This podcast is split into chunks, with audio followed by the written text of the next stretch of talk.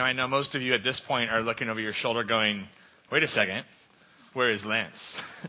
um, Lance is gone this weekend. Him and Russ and Joe and Diane are checking something out at another church. And so for part 26 of the Life of Worship series, you get me. And uh, you're probably going, okay, but who are you? Because one of the hard parts about being at a large church or being on a large staff is that you can be here for a while and no one has any idea who you are. So my name is Matt Bach, and I am the pastor of high school ministries here at Bridgeway Christian Church. We have a whole bunch of high school students over here. This is usually the time that we are meeting for um, the high school group, but uh, I'm getting a chance this weekend to take you guys through Second Samuel. And I've been the, the pastor of high school ministries for 10 months now, and it's been an amazing, adventurous ride. Um, we have great high school students here, and there's a lot of momentum happening. There's a lot of cool stuff going on. So we're going to be talking this morning about what does it look like to recognize God's design and God's intention in your life. Because there's always this invisible and yet purposeful power that is happening that God is working around us. And when I was 18, I remember getting a chance to go on a missions trip to Mexico. Actually, the same trip I'm getting ready to take our high school and college students on this next week, next next year, sorry.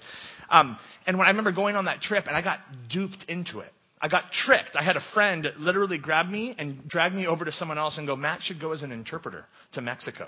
And I'm like, I only speak like 75% of the language. That's not fair to the people. But they only understand 75% of the time of what's going on. And yet, while I was in Mexico, interpreting between the high, uh, the high school pastor at our church and the Mexican pastor, God like punched me in the arm, and it literally felt like a punch. And He said, Look at this. Part of my design and my intention is working right now. You were trying to run away from me. You were trying to have nothing to do with this. And I had this design and intention. And that sprung me forward into ministry and trying to figure stuff out. And I, and I know a lot of us here, whether you're in high school, you're in college, whether you're um, a family, or, or you're in your elderly years, all of us get stuck in this spot where we're constantly asking the question to God, what do you want me to do next? What is my purpose? God, I don't know. I have no idea what your design and intention is for my life. Any of you guys ever felt that way anytime recently? That we're asking those questions. Um, I remember God ended up taking me all different places. I got a chance to be a pastor in El Dorado Hills. I um, got a chance to study in Canada. I got a chance to be a pastor in New Zealand. And all throughout it, I kept going, okay, God, this is amazing, but I'm still wondering all the time, what is your design? What is your intention in this? And that question comes up in even a greater way when you start talking about the uncertain things that happen in your life and the tragedies. When you start having chaos happen and you're not in control of what's going on, and that's when a lot of us are looking up to heaven and we're going, Why, God? What is your design and what is your intention with this? And that's a very familiar feeling for a lot of us, and for some of you guys, that might be specifically sharp for you this morning because you're right in the midst of that. But to even take it more personal, a lot of us sometimes are looking at other people and we're asking that same question. If you're a parent, sometimes you're looking at your your children or your sons or daughters and you're going, why, oh Lord, are they acting this way? and you're asking that question. Or you're looking at a spouse and you're going, Lord, I do not understand your design and intention at this very moment with what they're doing or how they're acting. We do that with friends and we do that with others. And as we're walking through 2 Samuel today, you're going to see that the story we're going to go through is a very good story. This is the kind of story that would make an excellent movie because it's a mixture of a spy film mixed with a satire, with a lot of comedy in a sense, mixed with a drama full of tragedy. But the main thing that the story focuses on is how do you recognize God's intention and God's design in your life, in what's happening? And how does a life of worship intertwine with that? And I know personally that God's intention, God's design is easy to understand when things are going good. When things are going good and you're saying, God, show me this, and you feel like God has opened a door or closed a door, a lot of us go, yeah, God's design, His intention is so clear. But for a lot of us, when things become extremely difficult, when things become horrible, it's a lot harder to figure out what God's design and God's intention is. And in this part of the Life of Worship series, you're going to see that God stays true and faithful to His design. That despite what happens, God works in different people. And you even see someone like King David, the person that's been this model of what it means to live a life of worship. You see a man, even as great as him, have this deep emotional response where you're going to hear him cry out, Why, oh God, why, why, why? And when I hear that, it reminds me, as David's living in the darkest hour of his life, that this story is about real life. It's a story that re- resonates and echoes with us because we go, I know what it feels like to try to ask God, what is your design and what is your intention? And I'm going to give you a little hint or, or a cheat in a little bit. See, Lance was kind enough, and I say kind kind of sharply, to give me three and a half chapters to go through with you guys. And I'm like, thank you. Here you go, into the deep end. Um, I'm, I'm glad about it, but we're going to give you a kind of a cheat in the beginning to go, okay, here's what the main point is of the entire message. Here's the thing that centers around everything that's going on. And it comes up in chapter, chapter 17, verse 14. You don't have to turn there just yet because we're going to get there a little bit later. But in tonight's passage, you recognize God's design in this one sentence. It says, For the Lord had ordained to defeat the good counsel of Ahithophel so that the Lord might bring harm upon Absalom. Now, so many other parts of the book of Samuel, you see God sending prophets to bring his word. You see people like King David and others consulting God to find out his counsel. In this story, in these three and a half chapters, you will not see anybody consulting God. You will not see a prophet come into the picture. You won't see any of that. But this verse, this one sentence, is setting the course for you to understand that God's design is happening in this story that he is working with every piece, and he is like brilliant light shining in a dark story. Because we all know that the throne of Israel, the kingdom of Israel, was God's. And God could grant that throne or deny it according to his will. And that's why if you look on your sheets, the fill in the blank here for this morning says this Don't sit where God didn't put your name. And that's speaking specifically to, about Absalom and about how God's dealing with his design and his intention.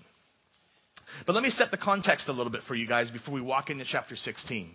It's taken a, about almost a month of going through, but if you remember, Lance set it up with the whole story of David and Bathsheba, where David was on the roof of his palace. He saw a woman bathing. He wanted that. He brought it up to his palace. He slept with her. She got pregnant. When he found that out, he took her husband, sent him to the front lines of battle with the Ammonites, and got him killed. And the Lord sent a prophet, Nathan, to come and speak to David and to go, dude, that was not right. And God does not directly punish him or smite him at that moment, but he goes, You know what's going to happen? Your whole family is going to unravel. And you're going to find these next number of years to be very, very difficult. And that starts happening. A number of weeks ago, Lance talked about Amnon, one of David's sons, and how he desired his sister Tamar. And he brought her into his room, he raped her, and then sent her out in shame. And her brother Absalom, who's going to come into our story here, two years later, while stirring on all this vengeance, kills his brother Amnon in front of all his other brothers and sisters and their families. David doesn't do anything about it except he puts Absalom in exile. And for two to four years, Absalom's in exile. And finally, David's commander, Joab, kind of begs David to let Absalom come back and at least live in Jerusalem. And David permits it. But he still won't see Absalom face to face. A couple more years go by and he finally is able to see Absalom face to face. And that takes us into chapter 14, where in 14, verse 25, it says this about Absalom. Now, in all of Israel, there was no one as much to be praised for his handsome appearance as Absalom. From the sole to his, of his foot to the crown of his head, there was no blemish in him. And it's trying to make it very clear to you that Absalom was very good looking. He was handsome. The next verse talks about what? His hair. It talks about his hair would grow so long in a year that when he would cut it, it would be five pounds. And if you remember, Lance set that whole picture up of this is a very Jewish looking Fabio, you know, standing out there and people are going, well, yeah, you're awesome, you know, and this guy caught people's attention. And in chapter 15, Absalom goes and he starts doing all this conspiring to begin taking over the kingdom. And he would get in a chariot and have 50 men run before him, and he would stand at the gates of the city and he would hear people's cases. When they were coming to consult the king on what they should do, he would intercept it and go, Here, let me hear it, because there's no one here from the king to hear your case. And he would start turning everybody to him. And in chapter 15, verse 3, verse 5, it says this. Thus Absalom did to all Israel who came to the king for judgment. So Absalom stole the hearts of the men of Israel. And 1513 echoes it. The hearts of the men of Israel had gone after Absalom. And so he begins this whole piece of taking over the kingdom. Now, if there was ever anybody that was more equipped to lead people astray, it was Absalom. He was a handsome man. He was charming. He was likable. He was cunning. He was persuasive, and he had royal blood. So it just made sense. The fact that he had no character wasn't important to most people. They didn't recognize his spiritual poverty. But he did not have what it takes within to be king. Because what is within is what matters most. It's all about the heart. For those of you guys that have been tracking in the Samuel series, in the beginning of 1 Samuel, God made that very clear to Samuel the prophet. When he's looking at these guys and trying to go, who should be king? God goes, I don't look at the outward appearance. I look at what's in the heart. And you can see that Absalom lacks all of that. And you see it at its greatest height when Absalom lies about the worst thing you could lie about. He lies about worship. He goes up to his father and says, Let me go to Hebron so that I can go worship the Lord so I can make a vow and sacrifice to him. And it's in that motion that he ends up going and starting the whole thing to take over the kingdom. He lies about worship. Talk about a contrast to a life of worship. You have it in Absalom. So after amassing this following, he sends out a message for people to declare that he's king in Hebron, and he starts it all up. He brings in this guy named Ahithophel, who is David's aide and David's counselor, a guy whose name means my brother is foolish. Ironic, huh? And the conspiracy grows stronger and it increases in number. And a couple weeks ago, uh, Lance talked about how David fled his household with all of his servants, with all of his bodyguards, weeping as he went. And we go, how would this happen to the king of Israel? How does a guy that's so immoral and a guy that's lacking so much heart, how does he take over the king from Israel, the kingdom from the Israel's greatest king. There's a guy named David Guzik that gives a couple reasons that I think are very important to consider about what's happening. First, he says David was getting older. David was in his 70s by now, and that made it hard because people are like, "You're older, you don't remember as much, you're getting slower," you know, and that was just natural in terms of their response. Second, David's sin with Bathsheba had diminished his standing. That people were like, "Wait a second, you really screwed up." How are we supposed to respect you? But then people also followed after Absalom because people sometimes just like change. Isn't that so true of human nature? That sometimes they just go, hey, let's change it up. And look, this guy's exciting. This guy's smart. This guy's skillful. This guy's cunning. This guy's good looking. And that became one of the reasons. But I like his last reason. He says one of the main reasons that this happened is that David had to enter into the fellowship of his sufferings. He had to kind of hit the bottom so that he can, in one sense, understand the same thing that the Messiah from the line of David would experience many years later. So let me pray and let's walk through this passage together. Lord Jesus Christ, we thank you that you have a design and an intention in our life, and that you are working in so many pieces around us. We pray, God, that you would dig the junk out of our ears this morning and chisel the stone off of some of our hearts so that we can hear, sometimes for the first time, that you have a design and an intention in our life that God, you care so much and you are continually working. Lord, help us to see in this passage what it means to have a viewpoint that gives us a sense of the life of worship. we ask this all in the name of your Son, Jesus Christ. And everyone said, Amen.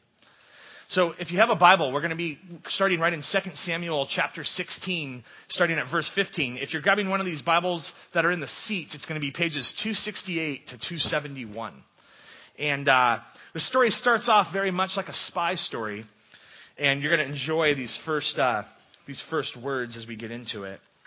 Now, Absalom and all the people, the men of Israel, came to Jerusalem, and Ahithophel with him.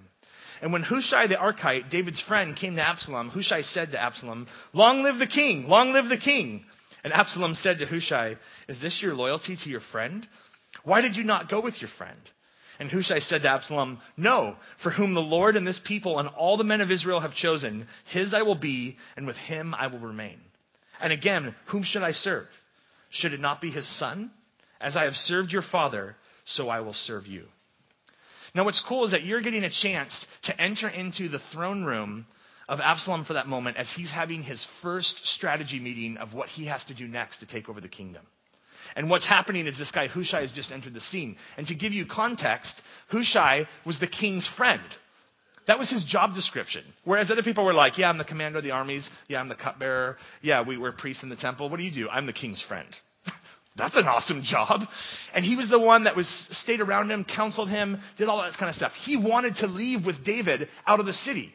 When David was going, he goes, let me go with you, please. And David goes, no, you need to go back and you need to mess up the counsel of Ahithophel. And so Hushai comes in, and I love Hushai because he's very sly and very particular with his words. Because he comes in and he starts by going, Long live the king! Long live the king! And he gives no definite article to it. So he goes in and goes, Long live the king, David. You know, and he kind of slips it in, and Absalom thinks that he's talking about him. But he's not. And then when he continues and he says, Well, whoever God has put over this nation and who the people follow, I'm with him. And again, he never says that's Absalom. He's still staying off under, the, under his breath, David. And, and you see Hushai kind of working his magic here. And he does, in the end, establish himself as an undercover spy because he goes, Whom should I serve? Just as I served your father, so I will serve you. And now he gets his place in there. Now, Absalom turns and he brings Ahithophel in and he starts asking for counsel on what he should do next. And it's really interesting because that right off the back should tell you a lot about his character. He doesn't seek God's counsel. He goes, let's just talk to other people and see what people have to say. And so, verses 20 to 23, we're going to hear the first bit of counsel that Ahithophel gives him. He says, What shall we do? And Ahithophel said to Absalom, Go into your father's concubines, whom he has left you to keep the house.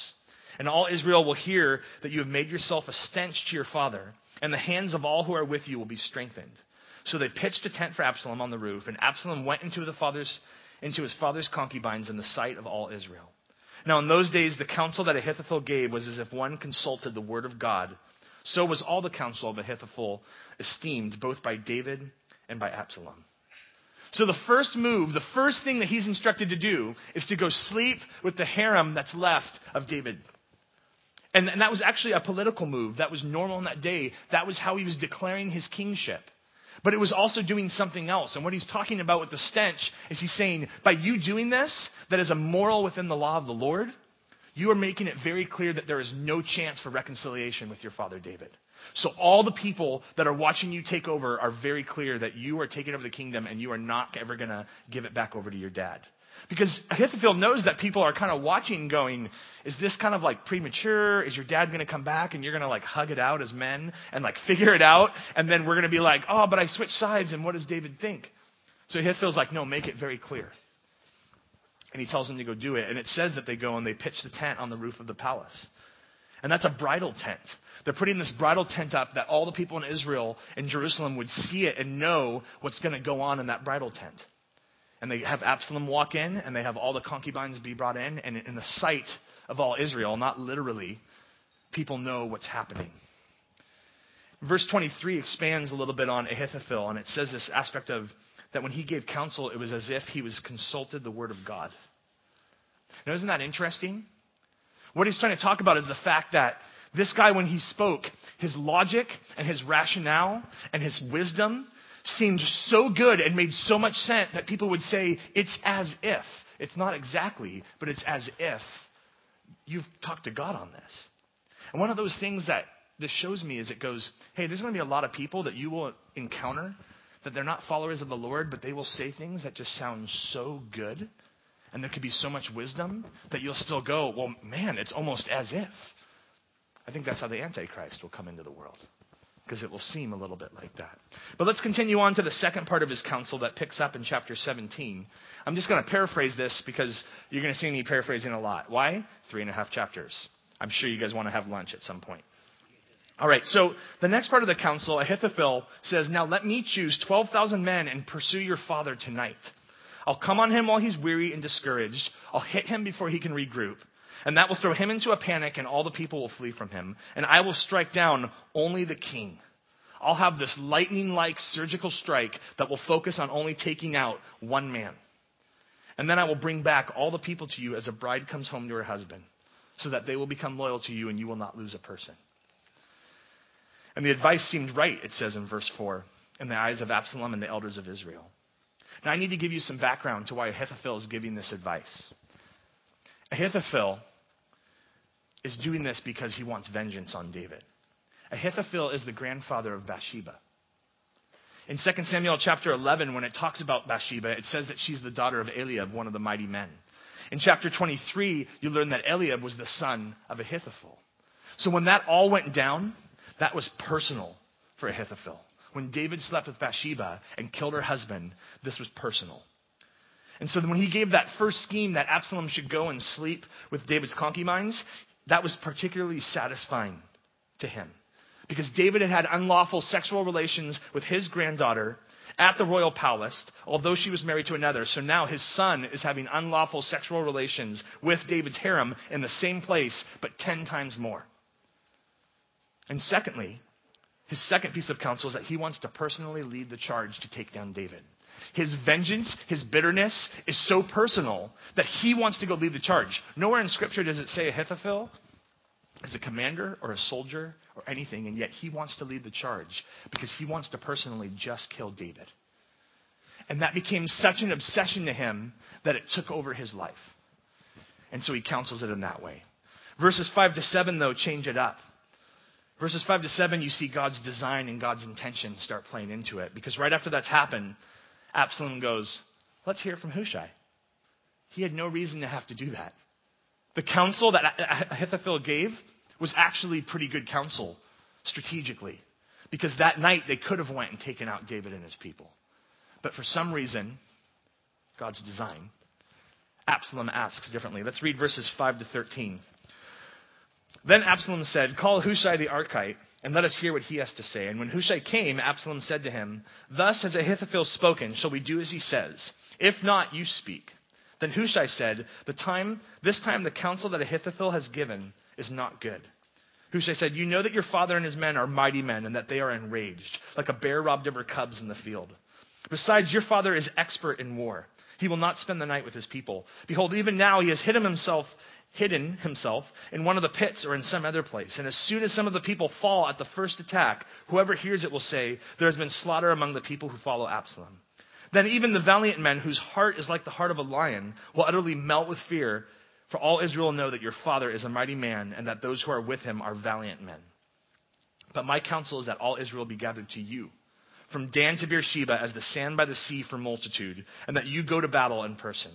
So we shall come upon him in some place where he is to be found, and we shall light upon him as the dew falls on the ground. And of him and of all the men with him, not one will be left. If he withdraws into the city, then all of Israel will bring ropes to that city, and we shall drag it into the valley until not even a pebble is to be found there. And Absalom and all the men of Israel said, The counsel of Hushai is better than the counsel of Ahithophel. For the Lord has ordained to defeat the good counsel of Ahithophel, so that the Lord might bring harm upon Absalom. There's our key passage. I love that part of it because Hushai, the undercover spy, gets brought in and he has to figure out what to do on the spot. So he gets brought in, gets told Ahithophel's plan, and has to come up with a counter plan like that. And he has to figure it out without giving away that he's a spy and that he's working for David's benefit. And so I love it because he kind of plays on the fact that he's the king's friend. And he plays on the fact of what David and his mighty men used to be. And he starts talking through it all, and he goes, You guys know him and his mighty men. These are enraged, violent men. He goes, Have you ever went and wanted to pet a baby cub of a bear? And you're over there going, Oh, look at this cub. And then you see the mother looking at you and charging at you. He goes, That's what the mighty men look like. I've seen it in their eyes personally. And he starts talking about that, and he goes on to say, These guys are experts in war. Your father is an expert in war. He's not going to spend the night and be like at this loss. He is ready to take on anybody that you send at him right now. And what I like is Hushai is painting a picture of David that's actually David and his mighty men at the pinnacle of their life. Because you have to remember, again, David is old now. His mighty men are getting older. They've lost a number of the mighty men over time. But he's trying to paint the picture with exaggeration to get everyone to go, oh, you're right. And he's getting them freaked out a little bit. And then he starts playing on their machismo and their ego. And he says, here's what you need to do. Gather all of Israel to you. You, gotta, you want to put up the map for me? And he says, get all the men from Dan to Beersheba to come. So if you look at Dan, you're talking about 150 miles almost of land that he's saying, grab every fighting man you can get from all of the Israeli kingdom. He goes, let's get 100,000 guys. Let's get them all together. And you, Absalom, need to lead the charge. You need to go to battle in person. We'll find him where he can be found. We'll fall upon him as rain falls on the ground. No one will survive. If he withdraws into the city, man, we'll take ropes and we'll take it to the ground and not a pebble will be found. See, what he's talking about is all these massive demonstrations of power. And he's playing on Absalom's mind because Absalom is the kind of guy that he likes demonstrations of power. This is the guy that when he wanted people to know who he was, he got a chariot and had 50 men run in front of him. So people were like, ooh, that guy has good hair and 50 men. Right? And people are looking at that. So he's playing on that. And so Absalom and all these guys go, this is great. And all the while, Hushai is trying to do this subversive plan to give David and all the people with him more time to get over the Jordan, to get set up, because it's going to take over a week for all 100,000 soldiers to get gathered together. So he's working this plan, and we all know that it's God's design and God's plan. So then the story takes a little faster turn. I'm going to paraphrase through this, but Hushai goes and he and he talks to Zadok and Abiathar, two of the priests that are also loyal to David. These are the guys in charge of the Ark of the Covenant. They wanted to leave with David as well, and David said, "No, you need to stay there." Hushai goes and tells them what happened, and they go, "Okay, we have this whole spy network plan, and they're going to send a female servant out from Jerusalem down to En-Rogel, and two of the priest's sons, Jonathan and Ahimaaz, are going to be there, and they're going to get the message, and then they're supposed to book it 20 miles to the fords of the Jordan to tell David what's going on." And then you have this whole spy scene where they send the female servant, and she's going to tell those two guys, and some of Absalom guys see her, and their cover's been blown, and now there's this pursuit, and those guys move another mile down to a city called Bahurim. They find somebody loyal to David, and they say, hey, we're in trouble, we need to hide, and they go, get in the well. They get in the well, put the covering over it, put grain over it, and then Absalom's guys come and they're looking around for them. And you have to imagine that scene. You have Jonathan and Ahimaaz in this well. And I guarantee you, because I think Ahimaaz was a junior hire, that he's probably talking to Jonathan going, hey, can we, no, shh, I need to go to the back. No! You know, and they're having this scene. Absalom's men come through, ask the woman what's going on. She goes, oh, they crossed the river. They go look, they give up. Jonathan and Ahimaaz get out. They run the 20 miles to David. They tell him what happened. And they say, you need to get across the river now. Because if you don't, you will be swallowed up by nighttime. And David and all his people by daybreak have crossed over. Kind of a cool spy scene, right? All it would take to make it Mission Impossible is Tom Cruise with repelling gear, and you're good. The story interrupts, though, right in verse 23, and it kind of goes, let's digress for a second. And look what it says. It focuses in on Ahithophel, which you have to give me credit. I've had to say Ahithophel like 300 times this weekend. And you try that. Okay. Um, all right. When Ahithophel saw that his counsel was not followed, he saddled his donkey and went home to his own city, Gilo. He set his house in order and he hung himself and was buried in the tomb of his father. See, Ahithophel knew that the counsel that was given to Absalom was not going to work. He knew right off the bat. And he knew that that would mean David would return and that he would know that Ahithophel had betrayed him and he would kill both him and possibly his family and at least humiliate his family. So he's like, it's better for me to just put it all in order and take care of it myself. And what's sad about Ahithophel for me is that he had been a faithful servant of the king and the kingdom until he wanted vengeance on David. That desire for revenge so obsessed him that he began to serve his own sinful desires and left the person that God intended him to be around. And I start thinking, how tragic is it when a man or a woman leads an exemplary and useful life and then fails dishonorably at the end? We talked about this in one of the men's book studies here at the church, a book called Finishing Strong, where it says that only one out of every 30 men will go on to finish the race of faith. Sorry, one out of 10. You guys are like, oh no. um, well, that's still, that's still pretty bad odds, though. One out of, only one out of 10 will go on. And I think Ahithophel is one of those examples of there's people you can start strong and look like you're living an exemplary life. But if you're not tracking and not paying attention to God's design and intention, are you going to finish well? Let's keep moving in the story. The intensity starts heating up in verse 24. I'm going to keep paraphrasing, but David comes to Mahanaim. You can see that up on the map. And uh, he finds a city, and that's where he's going to kind of take base at that moment. And three guys come and give him all these goods and support. Shobi from the Ammonites, Makir of Lo-debar, and Barzillai of the Gileadites. Gileadites. Um, and they bring food and support and beds and equipment. And all the people that have been traveling in the wilderness are now taken care of. And now they're more prepared for what's going to happen if they have to go to battle. In the same verse, it tells you that Absalom and all his men have crossed over the Jordan. So this is like a week or two later, and the story is continuing. Verse 25 says that Absalom set Amasa over the army for Israel. That was Joab, cousin, and David's nephew. So now you have more family all tied up with it. And what's happening here is that so far, all of Absalom's coup and trying to take over the kingdom was bloodless. He had taken over Israel unopposed, and that was exactly what David wanted. David could have stayed with all his bodyguards and all his people, and they could have fought down to the last man. But David was living a life of worship, where he was trusting the Lord to work according to what the Lord knew best. So he waited. Chapter 18 takes us right before the battle. verses 1 and 2, it says that David mustered his men and he put his commanders over them. Joab's over one group, Abishai's over one group, Ittai's over one group. And he's getting ready to suit up to go out and fight with his men, and they instruct him to stay in the city. Look at verse 3. They tell him, Wait, no, you shall not go out. For if we flee, they're not going to care about us. If half of us die, they will not care about us. It is better for you to stay here and send us help from the city. And look at what they say. Look at this next line. But you are worth 10,000 of us. These guys knew the cause they were, they were fighting for. They knew that David was the one that God wanted as king over their kingdom.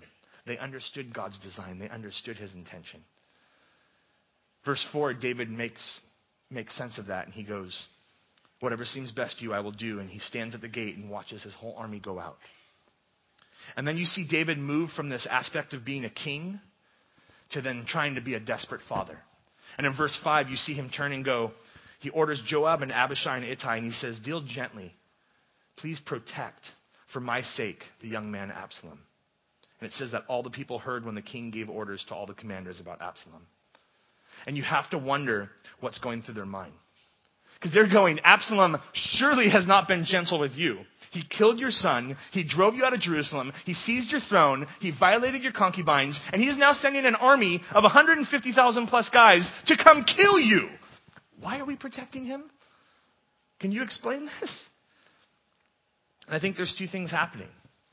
One is I think David is expressing his yearning to be a father that is screwed up. He's saying, you know what, I haven't done it right the first time, or the second, or the third, or the thirteenth. But this time, can you just respect my fatherly wish that I want to almost give him another chance? I think that's part of it. And I think the other part is in David showing mercy, I think he's reflecting what it truly looks like to be someone after God's own heart. Because he's saying, Maybe this is how our Father deals with us.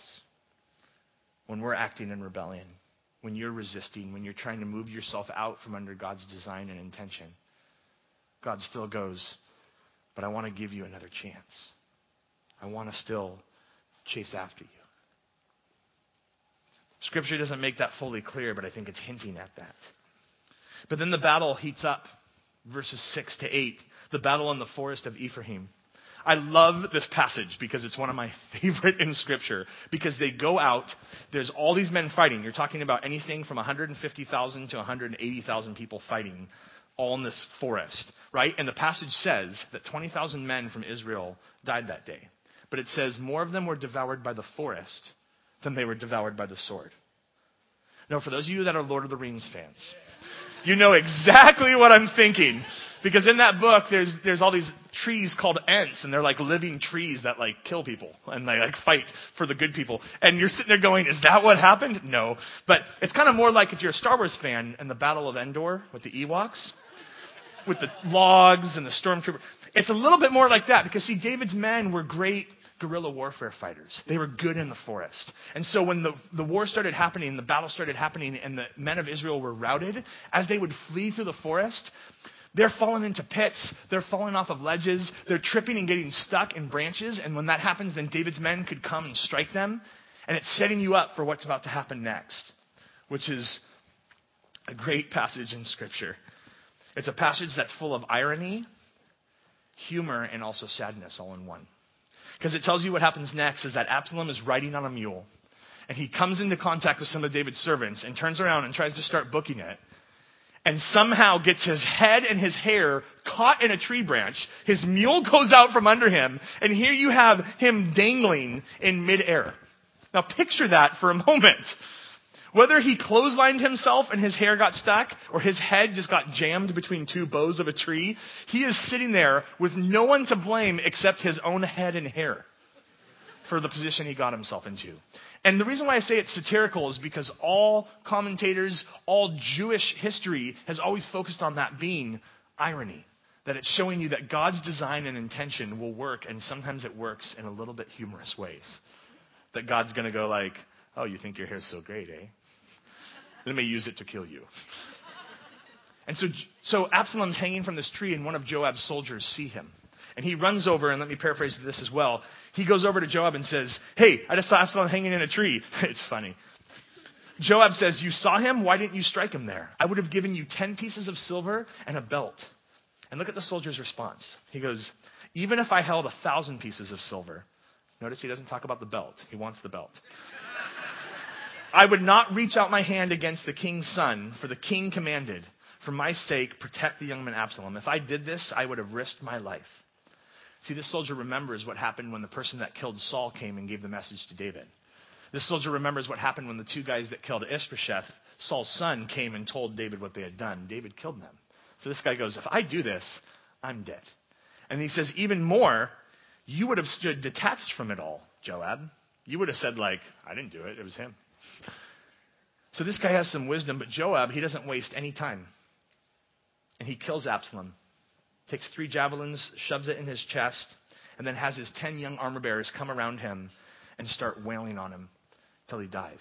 And there's actually something strategic happening here. Joab's being very, very purposeful because he's making sure that no one person is blamed for what happened. Because when he stabbed those javelins in him, it didn't kill him. And when you have 10 different guys striking him, you don't know who is the person that did the kill blow. So he's setting this all up so that he can't get fully in trouble. Pretty smart. You have to take the whole story in in context. Joab was the person that had helped Absalom return back to the kingdom. They were kind of buddies. Absalom would have never expected Joab, an old friend, to be the one to finish him off. And a lot of people ask the question did what Joab do, was it correct? Was it right? And I like what one guy says. He says, we might say that Joab was correct, but not right. He was correct in understanding that it was better for David and, and Israel that Absalom was dead. But he was not right in disobeying the king, the God appointed authority over him. Why? Because in God's design and God's intention, much like David had done with Saul, God could have taken care of these people himself. You didn't have to take matters into your own hands, although it was the correct thing to do. But let's keep going because we're almost out of time and we still have a little bit of story left. So that all happens. Joab calls all the men back from battle. And now they have to figure out are they going to send the message. And you have these two runners that are going to go bring this message to David. And it's about a three mile run to the city of Mahanaim. And Ahimaaz, Remember the junior higher that was in the well with Jonathan? He comes up and goes, Here, let me go take the news to him. This is such good news. We just won the battle. And Joab's like, This is not good news. Don't you understand? The king's son is dead. So he goes, No, I'm not going to let you take the message. And he grabs a Cushite servant, someone that's working with them that's from Egypt and Sudan, and he goes, Can you go tell the message to King David? And the Cushite takes off and starts running. Now, Ahimaaz, being a junior higher, comes over and goes, Please let me run. Please let me run. Please let me run. Let me go run. Please let me run. Please. Let... Do you understand why I attributed? No, all right. Finally, he annoys Joab to the point where Joab goes, okay, go. Just go. But you're not going to get any reward for this. Trust me. And he's actually trying to protect Ahimaaz a little bit because he knows that there's the potential that he could be killed for bringing that message. And so you see this scene happen with these two runners, and one of them's a better runner, and one of them's a worse messenger.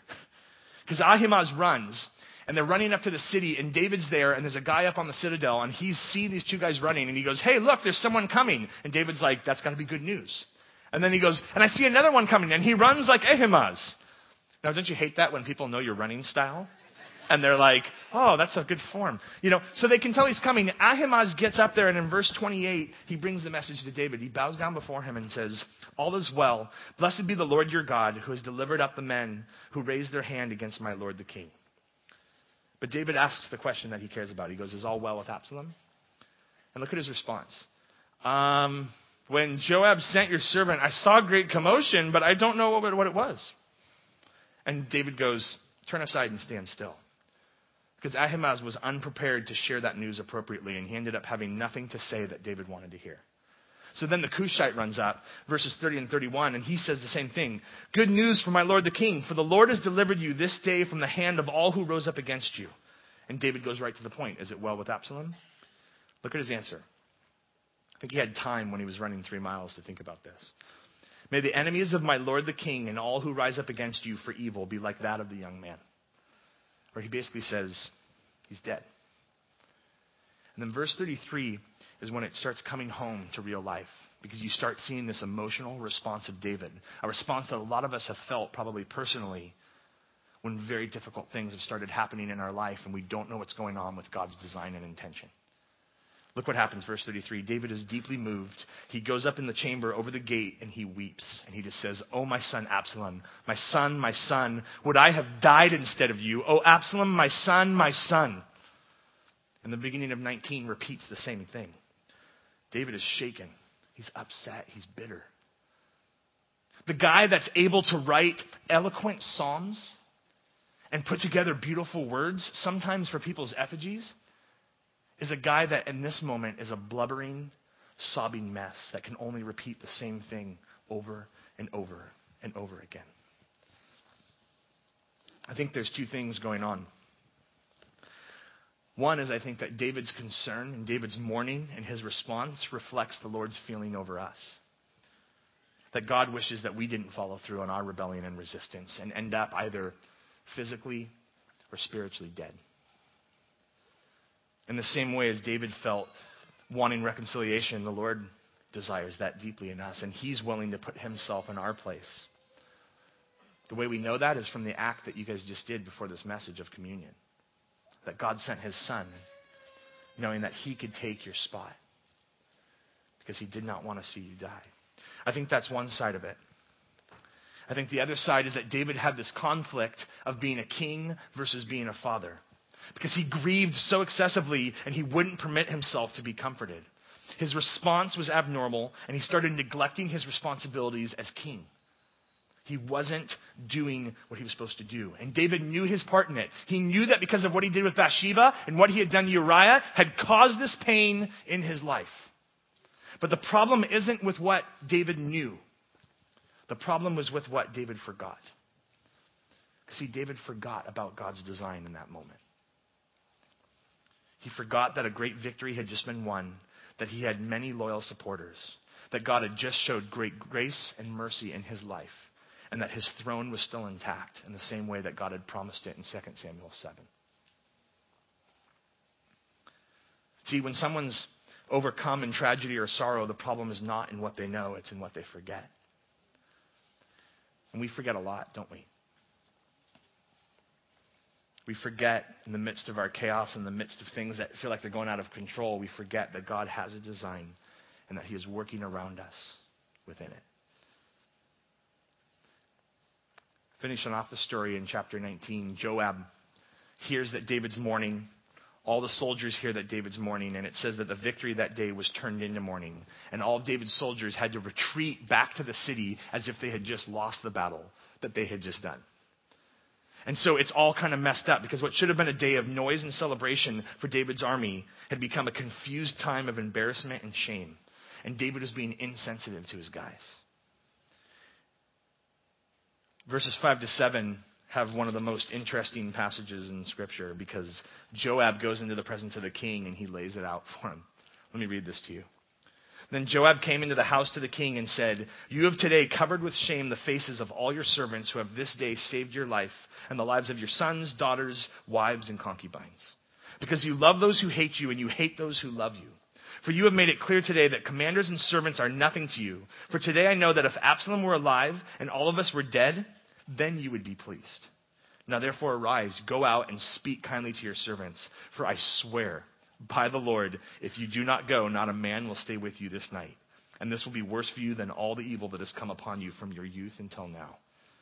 Then the king arose and took his seat in the gate, and the people were all told, Behold, the king is sitting in the gate, and all the people came before their king. Now, isn't this interesting? The most inappropriate person coming to speak perspective into the life of the king. Isn't that what, what happens so often? That sometimes when we're forgetting about God's design, that God goes, I'm going to bring someone that you have no expectation is going to bring you any truth. And the most inappropriate person, the person that in fact had killed his son, is the person coming in and putting perspective on what's going on.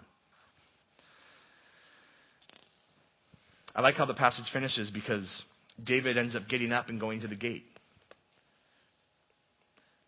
David didn't feel like doing that. He was still sorrowful, but his feelings told him that he should stay locked in the excessive mourning. But David understood that what was right, what was God's design, was bigger than his feelings. He needed to go and maintain a life of worship by following God's design. So let me tell you a couple of conclusions I see that come out of three and a half chapters of Scripture. I think the first one comes with Absalom and Ahithophel. Neither of those men were able to view their circumstances from God's viewpoint. And worship has everything to do with viewpoint. Because that viewpoint asks the question who am I serving as king? For these guys, they wanted it to be themselves. And that question has never really changed for us. Who is it that you serve as king? And how do you serve the people that God has set up? How do you serve God's people? How do you treat your spouse, especially if she's a believer or he's a believer? Students, how do you treat your parents? Absalom had so much bitterness and anger in his heart with his dad that he pushed his dad to the side, not only in his mind, but physically. What's your viewpoint on your parents, on the people that you call friends, on your church? on the leaders in your church. Because viewpoint has everything to do with a life of worship. I also look at Ahithophel and I wonder again how can it, how tragic it can become when somebody that lives an exemplary and useful life ends up finishing so dishonorably. I also look at the story of Absalom getting his hair caught in the tree and I get reminded within God's design and intention that sometimes God's going to do something a little bit ironic to show us that He is working in all the things around us. And I love that part of the story. I think David's response teaches us a lot because he has this abnormal and emotional loss of perspective. And we just said it. It's not about what he knew, it's about what he forgot. He forgot about God's design and he forgot about what was happening. And if you ever want to figure out how do I keep myself remembering and being reminded about God's design, the only way you do that is by saturating yourself in God's Word. The only way that you're ever going to be able to respond to people truly when they're in chaos, when they're in pain, when they're in uncertainty, is to take them to the Word. And that means that you need to know the Word so that you can share that with them. But here's the last part. I think what's amazing with David's response and Joab's rebuke and what David gets up and does is it tells us this God spared David from the death that he could have experienced. He gave him victory and he did that in fact, in spite of the fact that David was depressed. He did that in spite of the fact that David had commanded his men not to harm Absalom. See, God's purposes and promises are not frustrated by our sin. They are not frustrated by our depression. When your emotion gets involved in it, it does not mean that God cannot work. These were days when David's faith and his hope were at an all time low. Did that keep did that keep God from accomplishing his purposes? Not at all. And so I think David saw life more clearly when he was at the depths of his humiliation. That's when he learned to trust God more richly. I know we don't like talking about it, but sometimes, and I think more often than we believe, we do have to hit rock bottom in order for us to really remember and understand God's design. And we try very, very, very, very, very hard in our nation to fight that. I need to keep everything in control. I need to look like everything is perfect. I need to look like I can figure this out and my faith is there. But in a life of worship, and especially with the guy that says he's seeking after God's own heart, he had to get to that bottom. He had to submit himself to God's design and trust God's intention in all things that were happening. Let me pray for you guys. Lord Jesus Christ, we thank you for such a rich, somewhat humorous, and yet powerful message, Lord, about your design and your intention. God, thank you for showing us that we need to be reminded and not forget.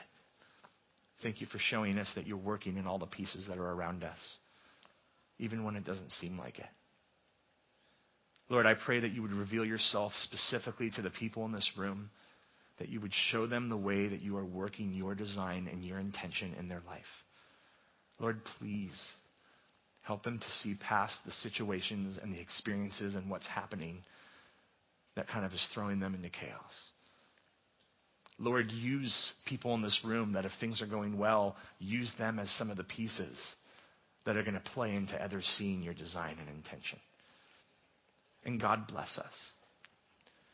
I pray, Lord, that we would understand what your blessing means and what it means to have a Father that loves us so much that he would be willing to put himself in our place, and that's what he did. Lord, help the cross and the work of your Son, Jesus, sit at the forefront of our mind in everything that happens so that we understand that you had a design and you had an intention and you loved every single person that has walked into this room and has studied this passage and even those who haven't. So, Lord, we thank you for this morning. We thank you for teaching us from your word. Go with us from this place, and we ask this in the name of your Son, Jesus Christ. And everyone said, Amen. Now, there's no.